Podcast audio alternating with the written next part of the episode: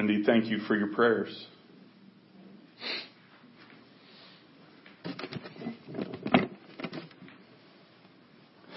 Do you remember when I talked to you before service and I said that the Lord gave me the choice of before or during?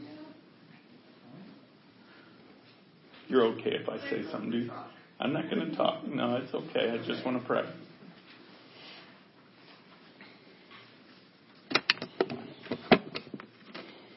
Father, we thank you for Beth.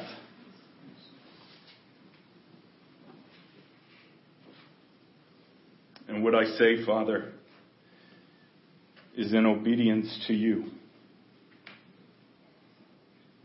And it is directed at your enemy.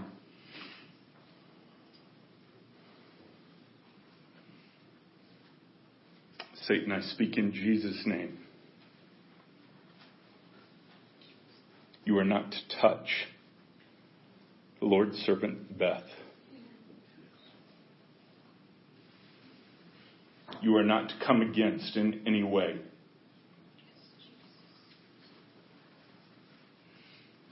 For your hand that reaches out to her will return to you cut off.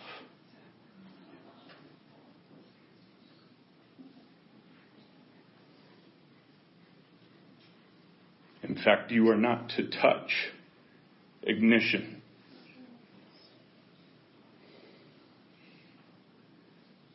For what you bring on this part of the remnant and take from it will be returned tenfold. I declare it in Jesus' name.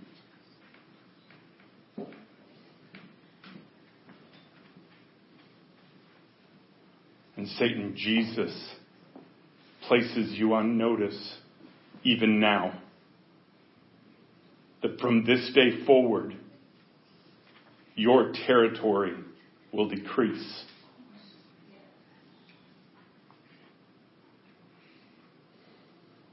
Any winds that you blow from your mouth will seem to bluster but they will fall to the ground. And even the attempt will cost you tenfold. What you attempt to take that is not yours, no longer yours. Will cost you tenfold of what has been yours.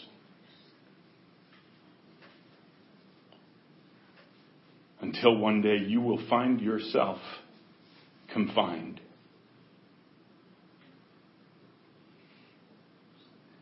You know this is coming. You have known this is coming. I speak this warning in Jesus' name and by the power of his blood. Amen.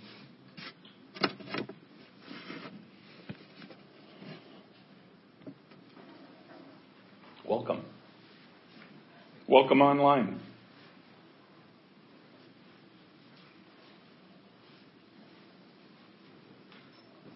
I appreciate all those online who come, who don't believe.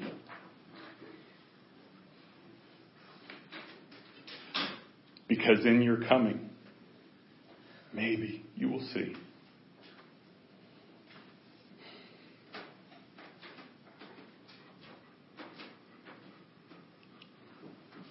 What the Lord has laid on my heart today is simple. And yet the most difficult thing to do in the world. Because it has to be outside of yourself. We pray for revival. We pray for the healing of this land. But that's where it cannot be done in just one. See, Abraham learned that. That's for us to learn as well. this country, America, is precious to the Lord. He was the one that started it. He was the one that placed it in the heart of William Penn.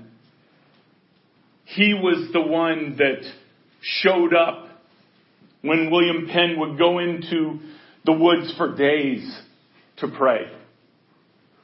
Pray for this country that he probably only saw a minute fraction of what God intended. See, even this country has never seen but a fraction of what God intends.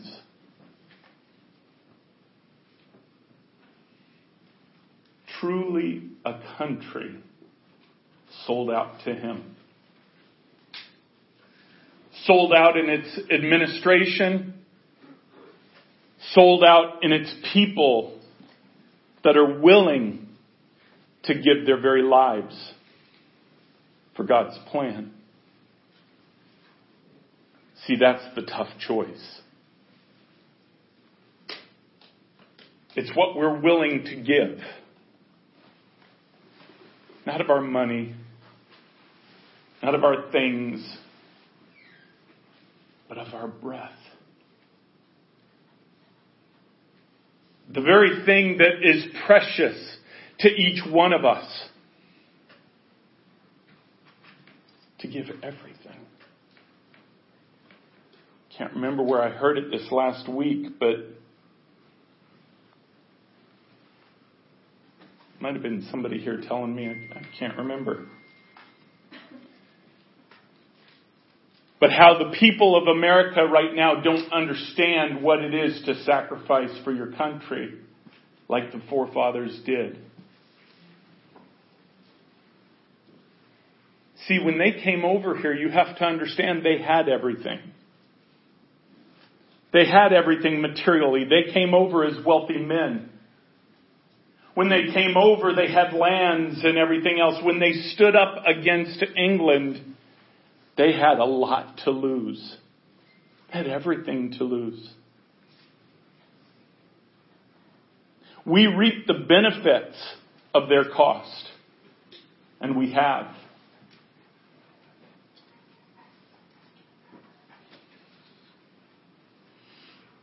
Who will reap the benefits of our cost? Will we give what we are to give for God's plan?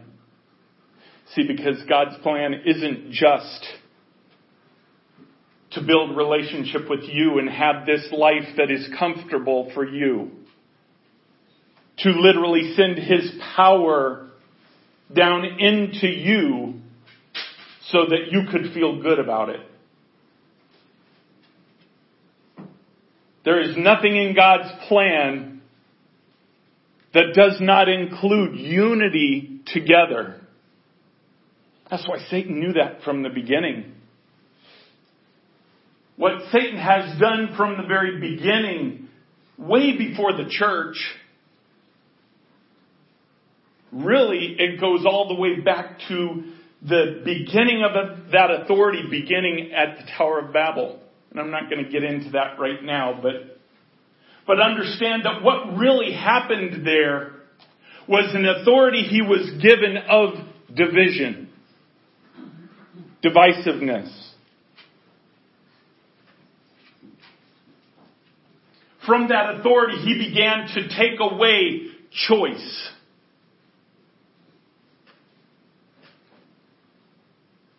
And people agree with it because they want fellowship. They want community. So they'll agree with certain things for that community. Let's propel forward to today. 2,000 years into the church, into the bride. We see that all over. You place a label on yourself as a Christian and you open up, well, Used to be the yellow pages. I don't know what you kids do now, but used to be this big old yellow book that weighed 500 pounds. Oh, they Google it. Okay. I think we ought to go back to the yellow pages. You're on the internet. Well, that's how I feel about Google. But anyway. But we would open up the yellow pages or Google churches in the area and look for ones that that kind of have the same names as things that we grew up with or things that we believe in or, you know, well, this church should be good because it's got the same name. They're part of the same association. So I can fit in there because they fit into the beliefs that I have gone ahead and brought into my life and fit into that community. And so what happens is people start looking for community that makes them feel welcome. Makes them feel good. Do you see how this goes? It's not about truth. It's not about iron sharpening iron, except perhaps on a controlled scale. You know what messes all that up? Holy Spirit. Holy Spirit messes all that up. Because when you have a group even within these churches that say, Holy Spirit, we just want your power, we say yes to whatever you want to do, then all of a sudden they become a faction of the church better get out. Because they're rocking the boat because they're taking from the church the literal control that the church has had.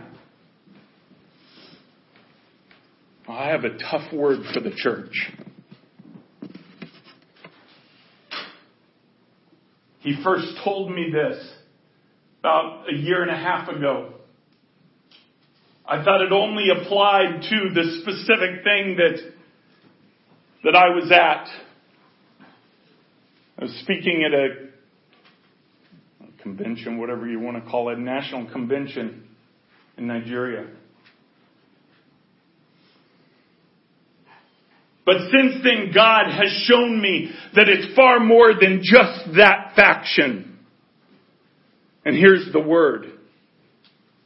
He is going to dismantle every single religious system of the bride.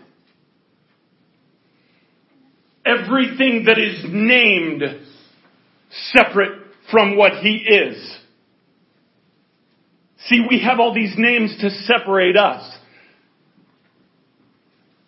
And I know, I grew up in that pride. I had pride in that. Am I a Baptist? No, I'm not a Baptist. Because then you could confuse me with a Southern Baptist. and first of all, I'm from the North. But no, I am independent. Oh, but I don't stop there. I am independent fundamental. I'm sorry, but 99% of the people who grew up in those churches, many who are watching me right now, they don't even know what it means. They don't even understand what it means because they hold to a doctrine that makes them feel accepted that makes them feel something as part of a family. And in order to do that, you have to negate the very things that God says in His Word.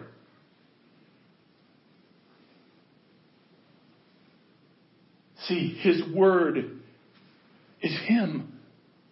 His Word is living and breathing. It is not something held in a box. It is not something that contains all the words that God ever said. If it is, then you are limiting God. It is, however, a picture of His character. A picture of who He is. You know what? Turn to Acts 17.11. See if I can turn there with shaking so bad.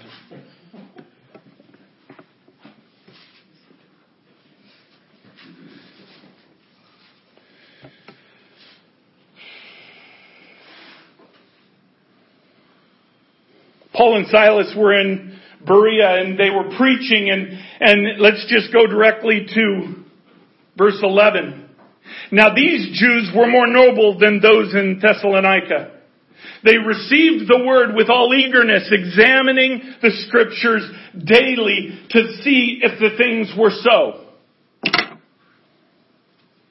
You have probably used that verse a thousand times. I have used that verse thousands of times. Used to be a theme verse when I used to teach. That you are responsible to take what you hear, receive it with eagerness, but take what you hear and prove it out. The problem is people think that they can take what they hear and they can prove out a word that has to do with a day and a time or an age. Well, God doesn't really talk about the United States in the Word of God, so we're kind of on our own, I guess.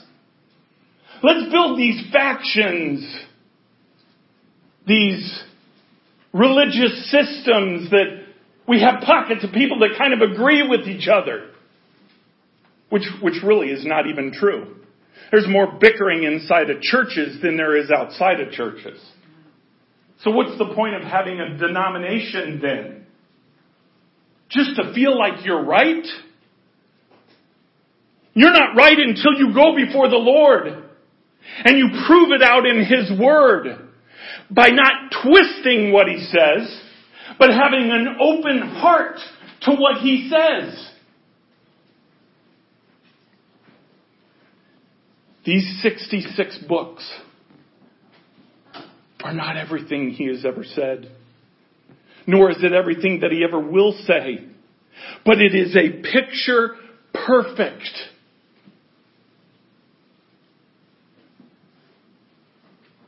of His character, of who He is. His word will never disagree with itself. That was one of the fundamental things I, I learned early on in studying the Word of God and really digging into the layers of the Word of God is I, I, I remember Chuck Missler saying that if you find something that seems to disagree in the Word of God, he said, be glad, rejoice. Because if you do your due diligence, if you really research, if you go before the Lord and say, Holy Spirit, reveal to me what this is saying. He said, what you're going to find in there is a nugget that you never knew. I can tell you by testimony. This has been the case thousands and thousands of times for me. It almost comes to the point where I look forward to seeing something that disagrees. But there is a requirement there. That requirement is diving in with Him. Taking the time with Him to learn. Not, you know what, let me, let me go back to our church beliefs. See what they say. So I can know what I believe.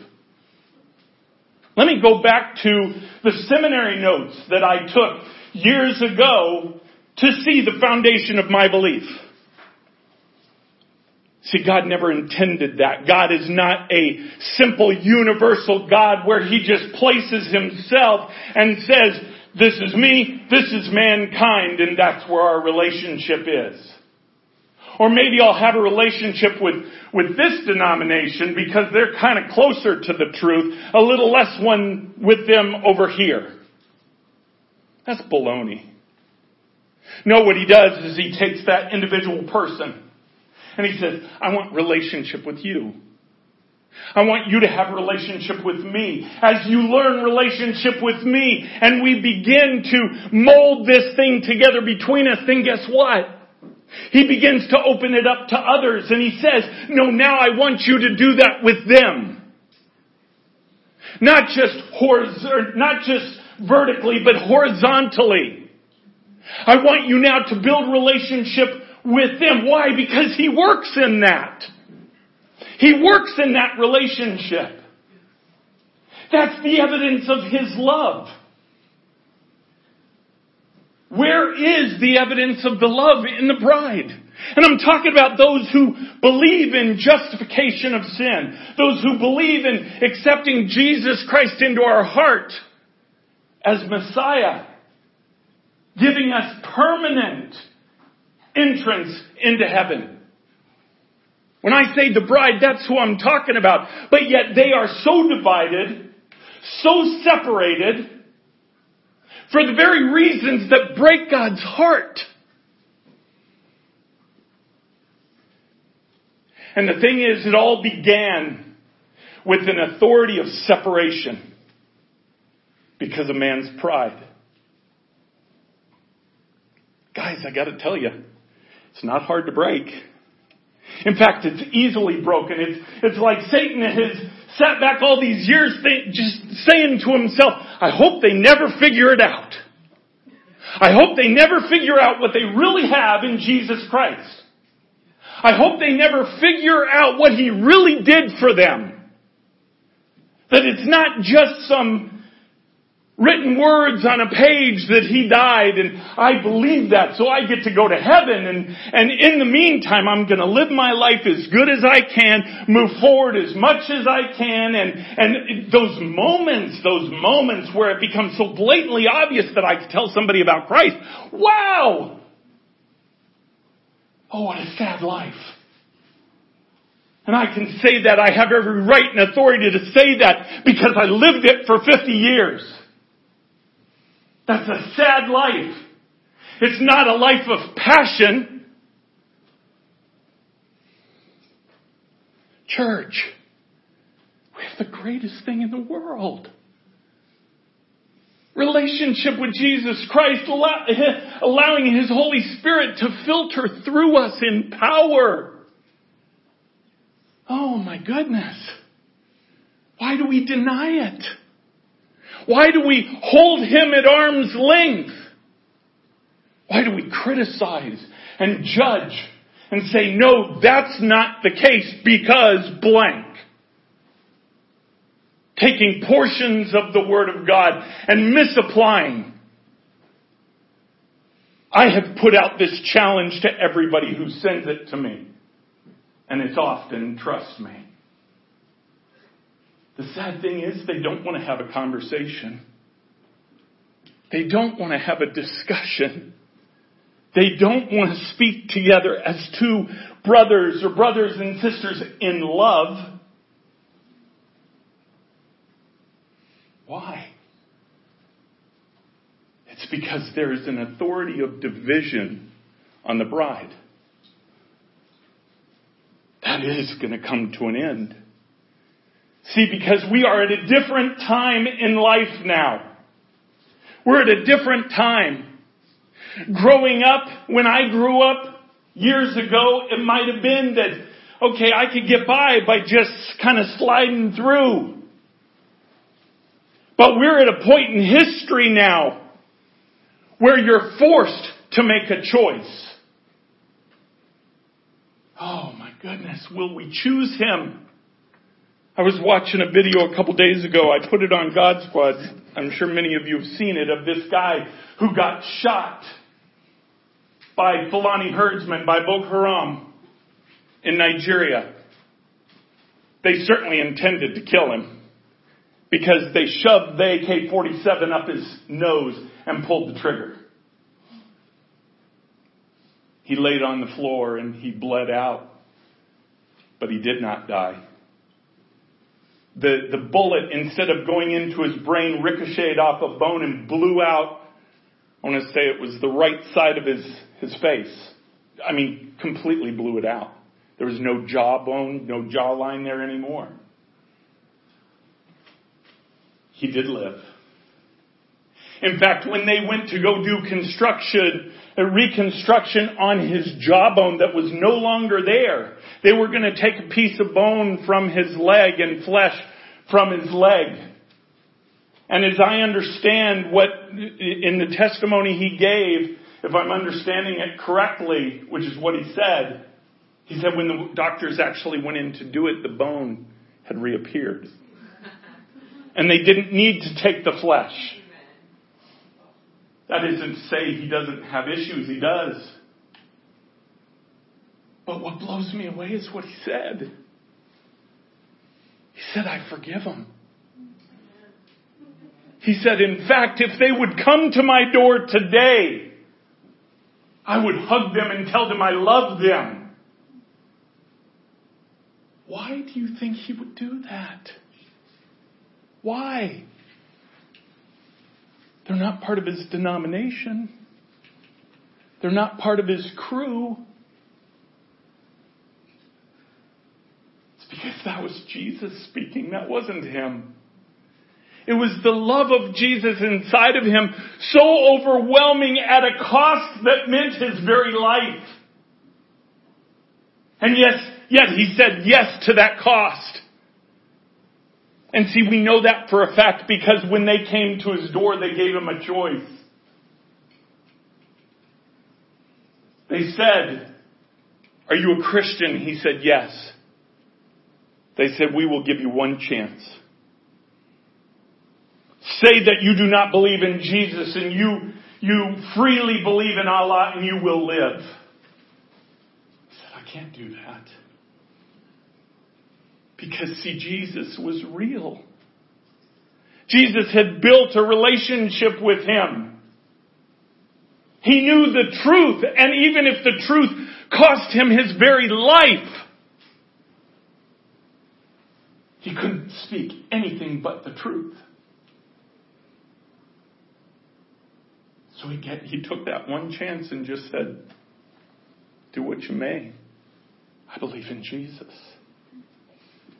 And they shot him. If it were done there, that would have been an incredible enough testimony.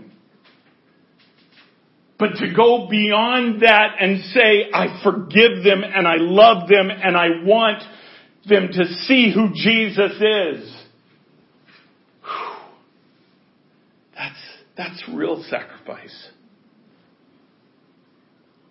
You know, it's so easy to get caught up in this world thinking what's important. You know, it's important to do this, to do that. It's important to have this and have that. And I get it. I get it.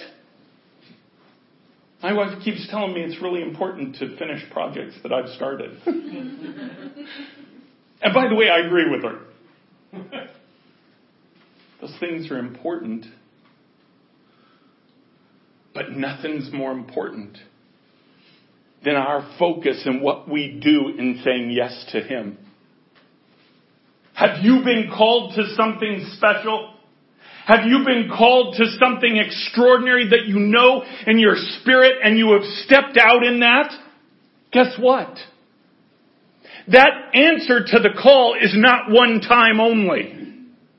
That answer to the call is every single day of your life. When you wake up, you say yes to Him, even when He has done all these things in your life.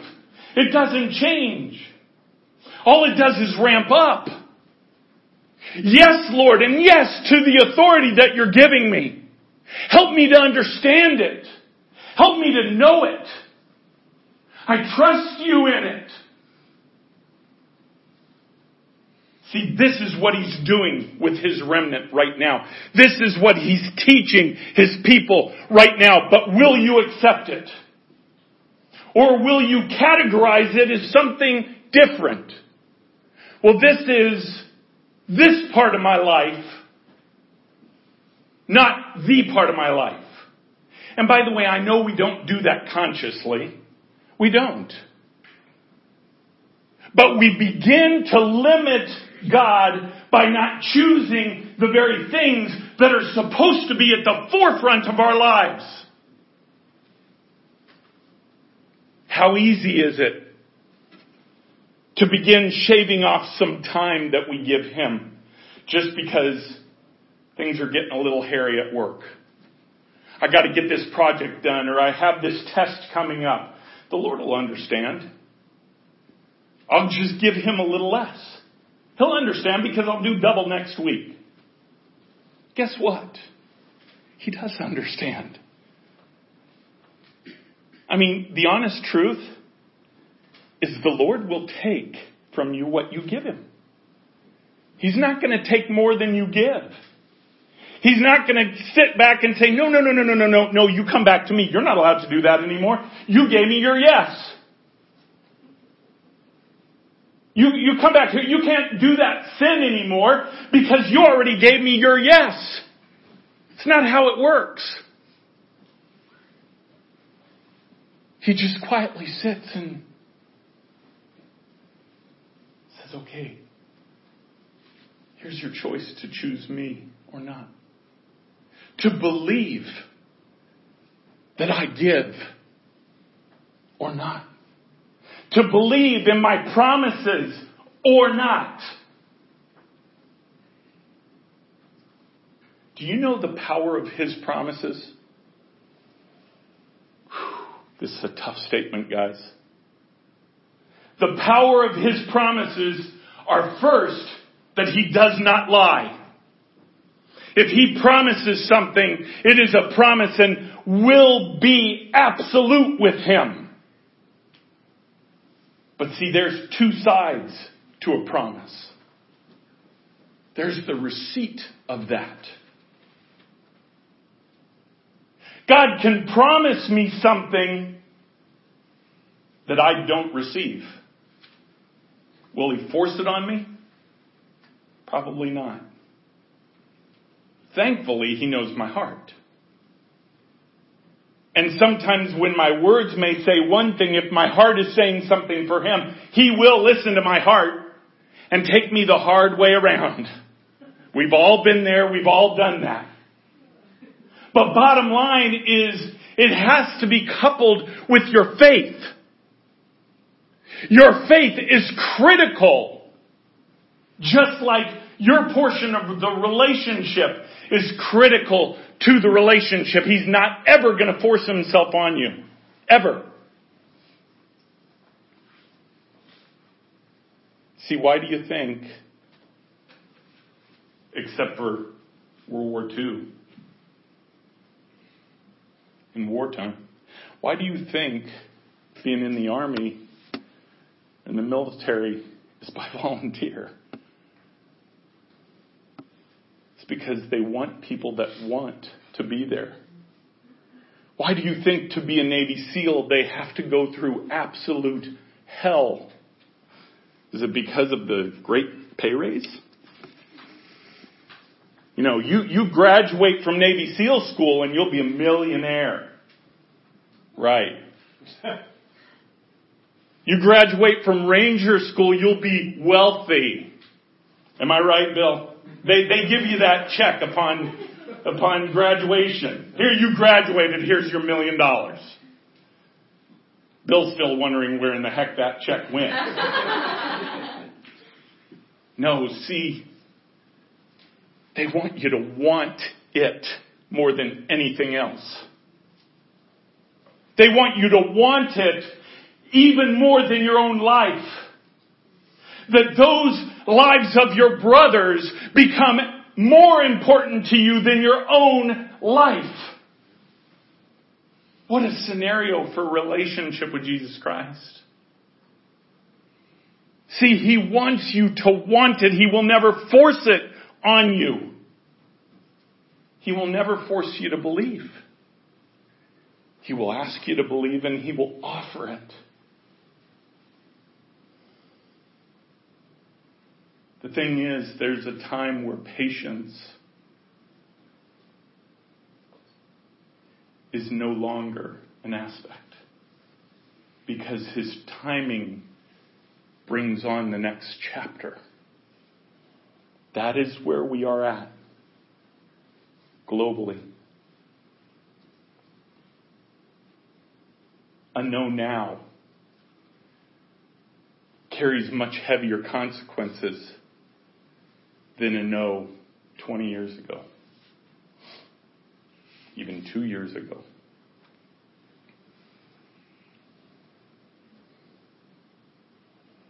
We've had our warning.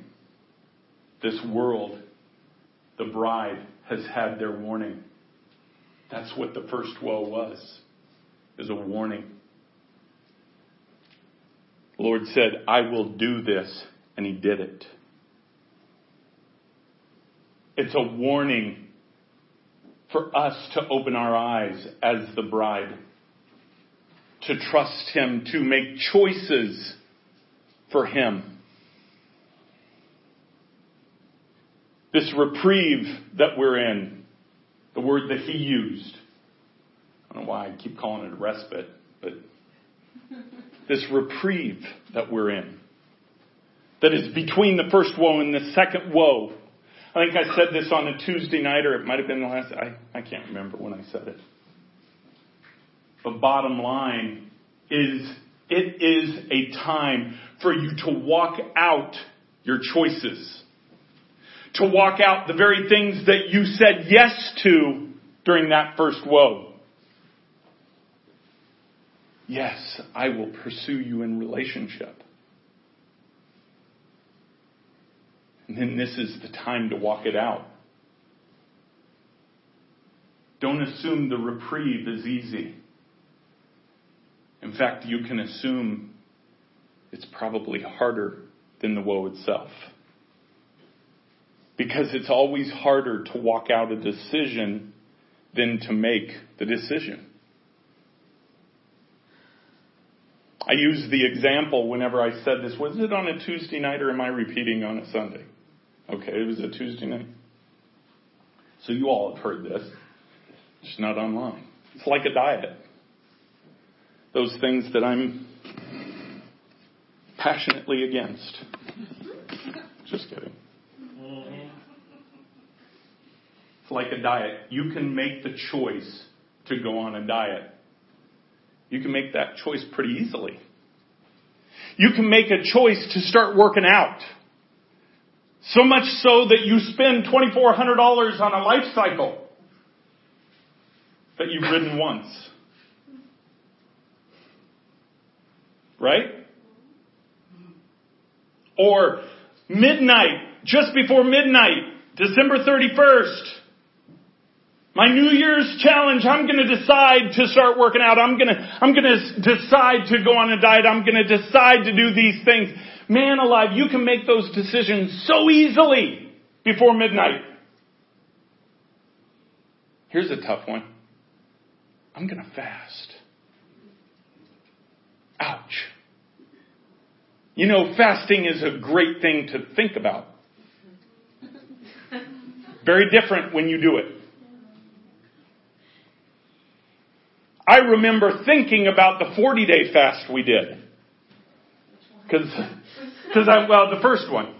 Cause I was thinking, when the Lord was telling me what He wanted me to do during those 40 days, I was thinking, oh, this is gonna be so good. It will draw me so close to Him. You know, Moses did it for 80. I could do it for 40. Day one, breeze. Day two, breeze. Day three, oh, I got this. Then there was day four. okay, Lord, wait a second. Did you say four or 40? You know, this is different. Now walking it out requires not just a single choice, but it is continual choice.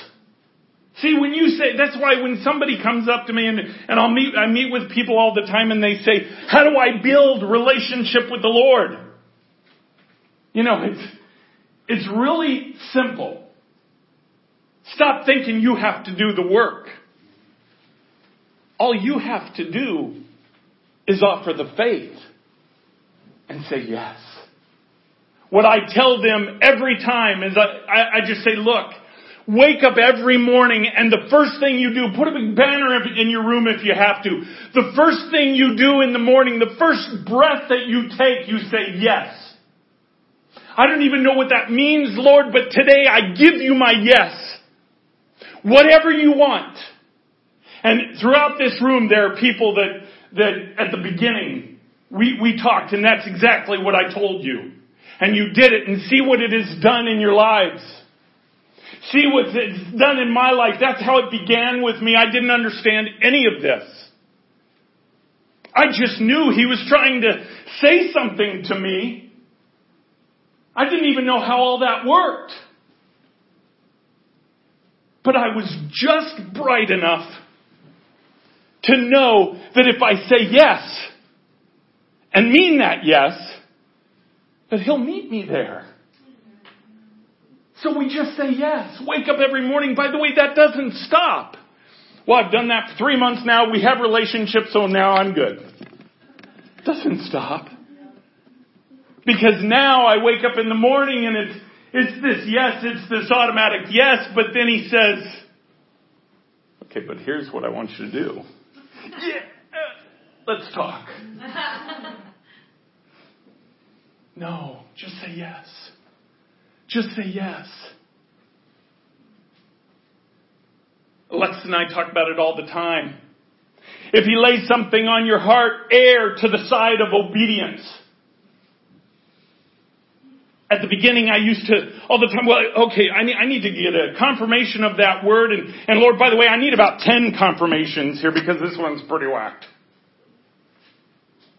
You know, and, and, and oh, thank God for His grace because He gives grace in that. And, and I think I wore Him out all the times that I would do that. And He just kept saying, man, would you just trust? Would you just trust? Let me teach you what faith is. I've given you this gift of faith. Now I expect you to use it. To use that faith that I have given you. That means when I step in something that I've never done before, I can have the bold faith, knowing it's from the Lord, I can have the bold faith in knowing He will meet me right there. He will do it. I don't have to do it. I just have to step. You see what I'm saying? We don't have to cultivate this bold, rash faith that we do in our own strength. That was never the gift of faith in the first place. The gift of faith really boils down to obedience. He, right? He, he told Abraham, go to this land that you've never been to before because I'm going to make you the father of many nations. I mean, imagine, imagine what, what he had to go through in believing that, in stepping in that. By the way, he didn't step in that right away. It wasn't until his father passed away. I think it was 25 years later that he did. Imagine the turmoil he went through in being obedient in that step. And then when he was, all the time leading up to him having that first child, that one child, not his first child, but the one child that God was going to fulfill the promise through. Oh, imagine the joy of that day. This is the child that God is going to fulfill this amazing promise through. Yeah. I want you to take him up to the top of the mountain and offer him as a sacrifice to me. See, we read that story and we're displaced from it. Well, that's Old Testament stuff. Well, that's not even Old Testament. That's just Bible stuff. That's, that's a little different now. I mean, we have, we have, you know, some 3,500 years of society and, and, and how we have refined society. Right? That was back then. He would never have us do that now. Whatever happened to God is the same yesterday, today, and tomorrow. The sacrifice may be different, but his intent and his lesson is the same. But see, Abraham trusted. He just said, I will err in obedience. Walking up there. Even with Isaac saying, uh, uh, clearly he didn't know what, what was going on. Because he said, well, well Dad, where, where's the lamb? He said, the Lord will provide the lamb. If you read Hebrews, you know that he believed in faith that even if he were to take the life of his son, that the Lord would raise him from the dead. Why? Because he believed in the promise. He believed in the promise. God said it, he believed it, period. It wasn't a one time thing. It was every day when he woke up, he believed. That belief never stopped. Just read Hebrews 11. It said it grew daily. Does your faith grow daily? Do you find yourself in a place of passion with the Lord where every day becomes more passionate? Or do you find yourself in a walk of life where you're just getting through? And I don't mean that we don't face things that we have to endure, of course. Of course we do. I'm talking about those who have been stuck in a religious system that squelches the very passion that is allowed in that system. I remember people telling me, people in leadership, when I was a worship leader, to be careful of my passion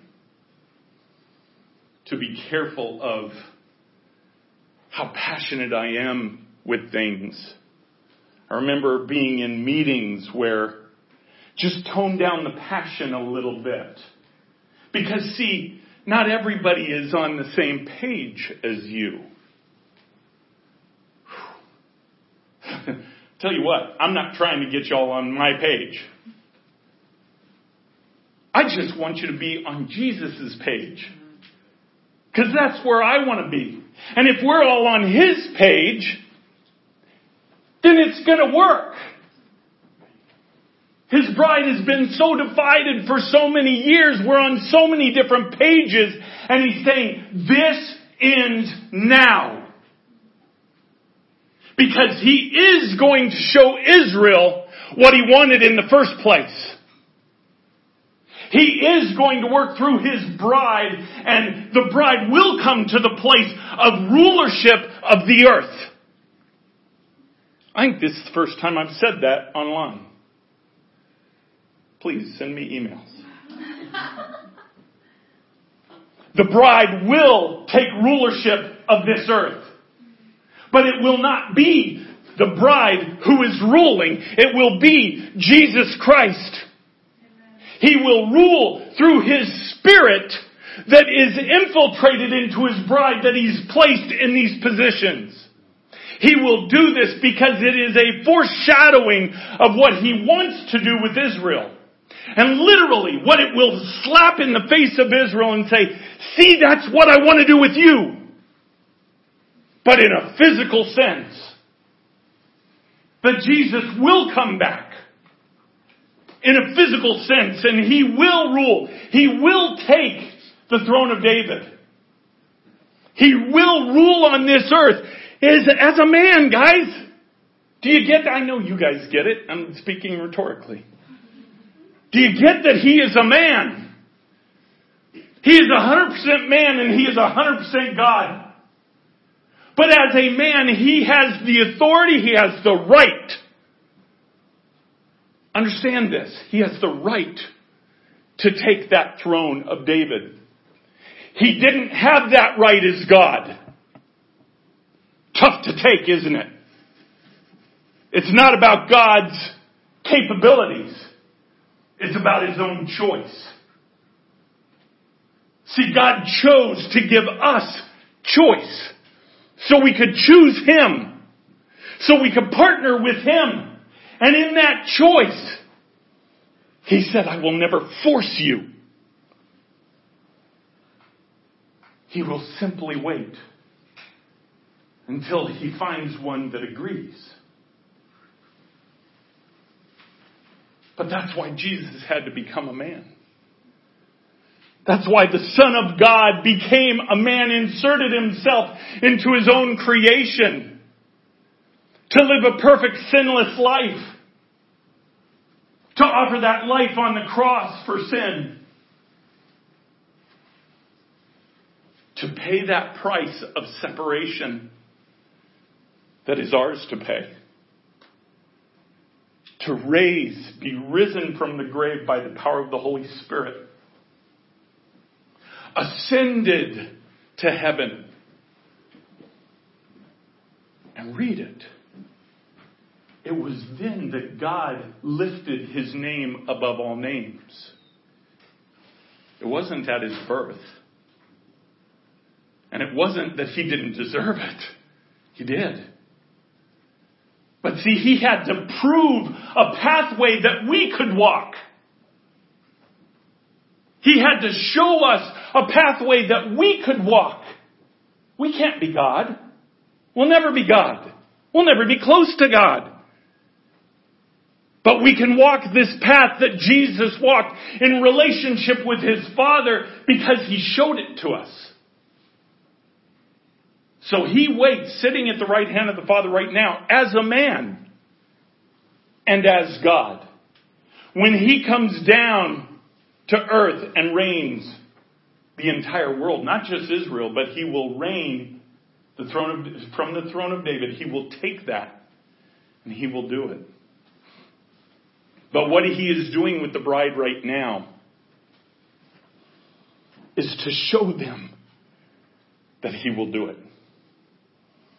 Because, see, they won't, at least now, they won't believe by faith. They will believe by being shown. And that's what he's doing. That's what his bride is all about. That's what his church is all about. And yet Satan has been able to keep his church so fragmented. But no more. He will dismantle the fragments. And he will bring a unified bride under one name. One name. Under his own name. Jesus Christ. Because he will be the ruler. Lex, come on up.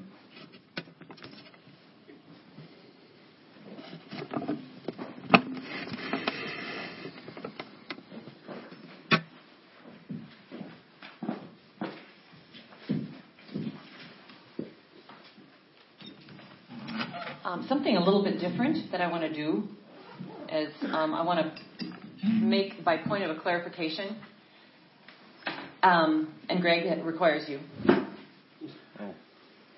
What I want to make very, very plain is that when he said that the Word of God, that is not all that what God is, has said contains, that is in no way saying that books that come out that are another testament of Jesus Christ are correct. So I wanted to have you clarify and answer any question or confusion that when you say what all God has spoken, um, what you meant by that, because that is something that most of us don't need explanation for, but it does. Uh, it does come up because Satan's such a great counterfeit and he loves to take the word of God. And you mentioned twisting, twisting the word. Um, but sometimes there's a there's an understanding of a a miscommunication that what ignition is saying is that there's more of a Bible out there that there is not. So I wanted to give you. Um, I don't know that this will be an answer you want to hear, but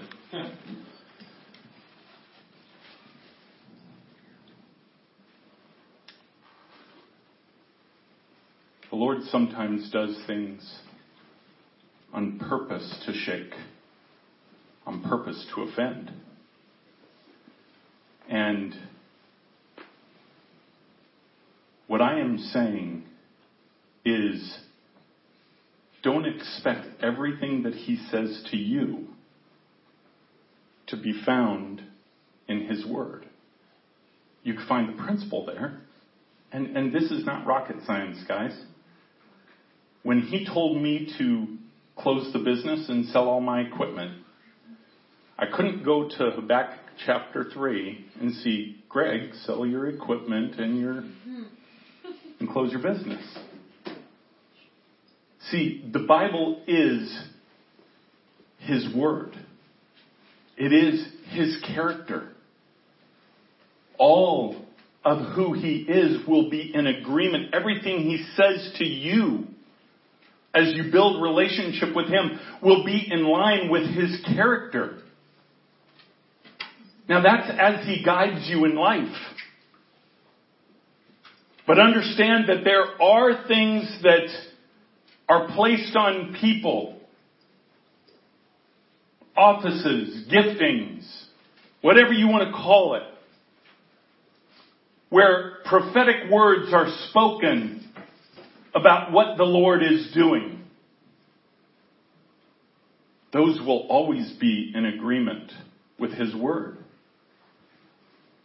You have prophets today that will pay a dear price because they prophesy out of their own wisdom, seeing the lay of the land. Maybe it didn't start out that way, but because of a religious system, it became that way. But this is not his only word. It's not. He said it, he said so himself. In Revelation chapter, I believe it's 11, where it talks about the seven thunders, John went to write down what they said, and, and Jesus said, no, no, or the angel said, no, don't write that. That's for another time. What do you think that other time is when we're all in heaven? Well, there, there's a problem with that if you think that, because he said, when we are with him, 1 Corinthians 13, we will see clearly. We will know clearly. We will know everything because it's no longer in faith. The faith is here. Those seven thunders, I don't know what they said. I believe we are going to hear them in our time because it is part of these woes. Look at it, it's tucked right in between second woe and the third woe. If everything he said is contained in these words, these 66 books, then it makes John himself a liar. When he said that if we wrote the books of everything Jesus did, the world couldn't contain it. So stop looking for that. Look for his character. Look for who he is. Look for how he applies it in your life. Stop using a technicality of what you think to block you from the truth. Because that's exactly what it does. But in saying it boldly like that, that's exactly what the Lord intends. He intends to offend. Just as he, so, he told the Jews, if you want any part of me, you must eat my flesh and drink my blood. That's a hard statement, especially for a Jew that wasn't allowed to touch blood. By the way, he never corrected himself. He never pulled back and said, oh, okay, what I'm really saying is that in the future you're going to eat this little wafer and this grape juice and it'll be remembrance of what's going to happen on the cross. He never said that. Why? Because he wanted the very reaction of his disciples that said, where would we go? You have the answers to life. I don't understand that statement you just made. I really really hope that's not literal. But you have the answers to life, so I'm not leaving. I'm not leaving at all. I trust what you're saying. And just trust what He is saying to you, and He will reveal it in His Word. There is not, I can tell you from my own walk, there is not a point in your walk that He will not prove out in His Word. Not one. Might take you a little bit to find it because he wants the time and he wants you to search and he wants those moments together. But he will never let you down. He will never make you walk in darkness. Ever. The end. Oh, God is so good. To have a relationship with Him is it's so special and it's so personal. And um, I, I only wanted to say one thing when he mentioned Abraham and the distinction that if you put what he was asked to do to sacrifice Isaac in modern day times, you know, the, the giving up of your son, the giving up of your of your promise. The Old Testament even shares that in the in the demonic worship of false gods, they sacrificed their children in the fire. And so when you look at just the act of what God was asking him to do, most people would say, You're possessed with a demon. You must be following a, a demon spirit to even think that God would ask you to do that. But why Abraham so quickly, so boldly, so clearly, and with no hesitation obeyed and trusted is because he knew his God in a personal way. He knew the difference we, we know in principle that Satan is the great counterfeit. But then when he counterfeits, it's, the indictment ends up coming against Jesus, against the Holy Spirit. Because we get so nervous and, and it goes back to this religious system of control where we shut everything down so as to try to not be deceived rather than just trusting the God that we know as our personal Savior. Personal Savior. He is a personal God. Abraham knew him as a personal God. And that's why, even though he knew that there were groups that sacrificed their children to false gods, and that was a demon worship practice, evil, he knew that his God has a, had a plan.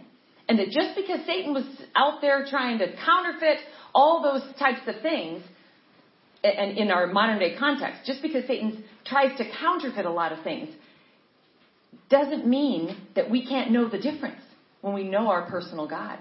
That's actually why so many religious systems have shut down the move and the power of the Holy Spirit. Like Greg said, the Holy Spirit messes things up because it requires a pure faith. It takes out of our hands a sensible control that we can grasp with our intellect.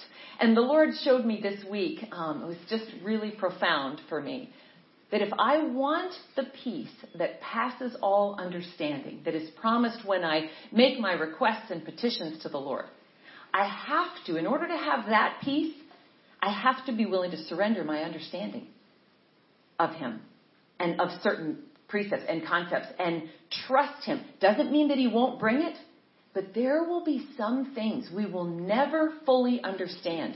Faith will be required until it is no longer required when we see Him face to face. And living with the mystery of the gospel has got to be a choice that we're willing to make. It doesn't mean you don't fight for truth and walk in truth. And it doesn't mean that walking and living and working and moving in sound doctrine isn't important. But it cannot be in principle with intellect only.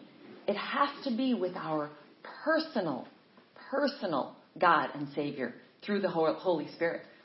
And if we could just trust that, it wouldn't be so frightening or unnerving or unsettling or even annoying to be around people that believe differently.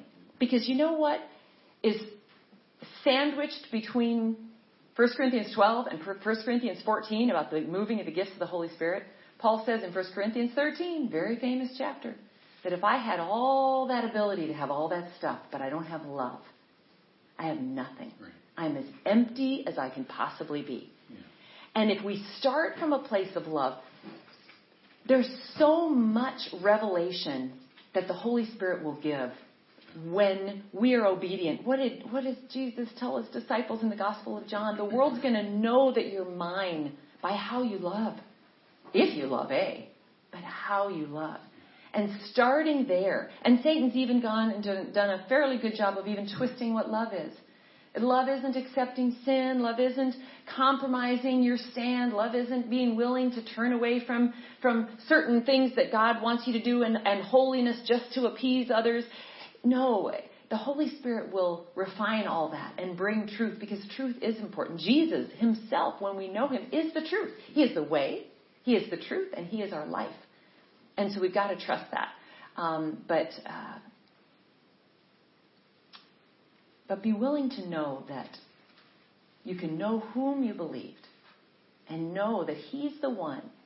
I love 1 Timothy, 1 Timothy 1.12, that He is able, He is able to keep that which I have committed unto Him against that day. I trust Him to keep me straight. And He does use the body of Christ to be accountable to us, but, but God looks on the heart. And He, he has a way when your heart is pure before Him to weed out and prune things out of your life. And, um, and he will do that when, when our heart is sincere. And, and as he said, we're coming to a time, we're there now, that um, he's, he's not forcing anything, but the choice itself is forced. Kind of like when the doors had to close of the ark. It wasn't that he forced people to make a choice more than, than they had. It's that at some point that door is closing. And the choice, the choice is, was there from the beginning. But at some point, it'll no longer be an option to just think you got time and I got yeah and I'll live for my life and whatever and I'll be fine. I'll just I'll, I'll hop in last second. There will be a time when and it is now where the lukewarm is even being spit out. Um, I wanted to have Jeff come forward for a moment. I, oh, I want to make one more sure. comment. Make one more comment and then Jeff can follow him. Okay. I, I want to make one more comment before we close it online. I had mentioned Acts 17:11, and we read that. Okay, the Bereans were righteous in what they did in, in taking with eagerness what was said and then going and searching, searching the scriptures. There's something that we don't think of right now. We think of, well, they searched the scriptures. They had all what we have. But they don't. They didn't. They had the Old Testament.